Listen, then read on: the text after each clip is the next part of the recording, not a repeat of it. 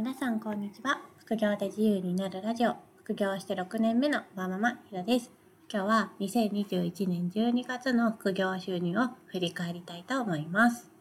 結論から言うと2021年12月の副業収入は合計で16万1000円でした。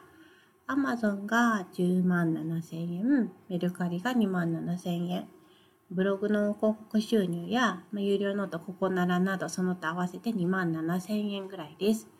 アマゾンの売り上げが、うん、第3週ぐらいにちょっと落ち込んだんですよね。まあ、そういう時も時々あるんですけど、もしかしたらその1週間ぐらい前に出荷遅延率でアラートを上げてしまったのが良くなかったのかななんてちょっと心配してます。最近はいつも通りに戻ったので、まあ大丈夫かなと思ってるんですけどね。せどりの売上の詳細をここから紹介しますね。Amazon の方は販売数が211点で売上が26万4000円ぐらい。一つあたりの平均売上が1251円でした。利益が10万7000円で利益率は40.5%。12月1ヶ月ではだいたい208冊ぐらい仕入れました。12月は、在庫処分の季節でブックオフであの大買取祭っていうのをやってるので、そこに持ってきましたね。45冊くらいだったかな。持って行って、だいたい1500円ぐらい、プラスなんかサービス券やら何やらで300円分ぐらいもらいました。ブックオフの買い取りに出した分は、そこだけ見ると1万円ぐらいの赤字になっちゃうんですけど、年1回の最終処分で、処分したものが40から50冊ぐらいっていうのは私の中ではまあまあ優秀な方かなと思います。仕入れた本はだいたい90%ぐらいは売り切ります。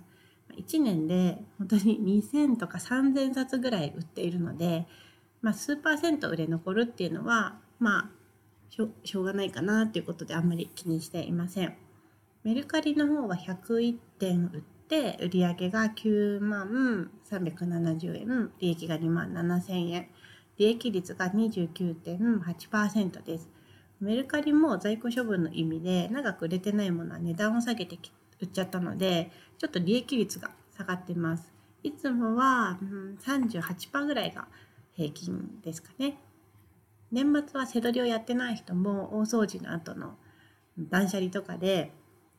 売りたい本を今安く出すので、相場結構メルカリは下がるかなと思います。本セドリだけの利益でいくと13万4000円ぐらいでした。ちょっと途中 Amazon の売り上げが落ちちゃったので、先月から2、3万ぐらい落ちてしまいましたかね。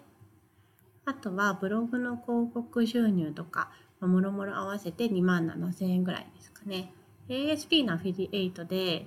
まあ、全体では7000円ぐらい発生したんですけど、初めて案件が発生した案件があってそれは嬉しかったです。1件でも制約するっていうことは訴求ポイントその記事のセールスの仕方として全くなしではなかったのかなっていうふうに思えるので発生が0件なのと1件とでは結構違いが大きいなと感じました2022年はブログからの収益をもうちょっと増やしたいかなと思ってます今月2から3万円ぐらいうろうろしているので3万円を安定的に稼いで、まあよくばそこから5万円とかもっと増やしていきたいなと思っています。本セ取りは言っても20万円ぐらいかなと思います。どうしても仕入れ量に依存してしまいますからね。ちょっと20万を達成するには、ちょっと私が今回ってる店舗が少なすぎるので、移動時間をかけて他の店舗まで行くかどうかっていうところはちょっと迷っているところです。皆さんの先月の成績副業の振り返りはどうだったでしょうか？良かった人も悪かった人も2022年という新しい年の始まりなのでまた今月から頑張っていきましょう。ブログでは本セドリのやり方や販売例を具体的に紹介しているので興味がある方はぜひご覧ください。それでは次回の配信でまたお会いしましょう。ひろでした。さよなら。